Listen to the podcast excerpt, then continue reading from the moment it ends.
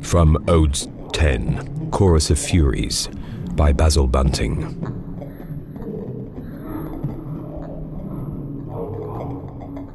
Let us come upon him first as if in a dream, anonymous triple presence. Memory made substance and tally of heart's rot.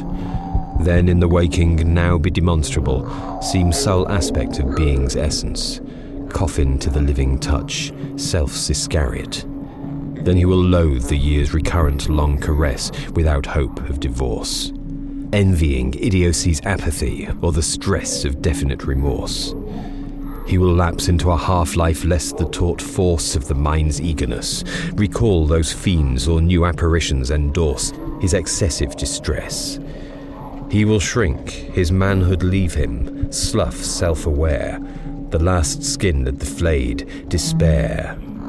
He will nurse his terror carefully, uncertain even of death's solace, impotent to outpace dispersion of the soul, disruption of the brain.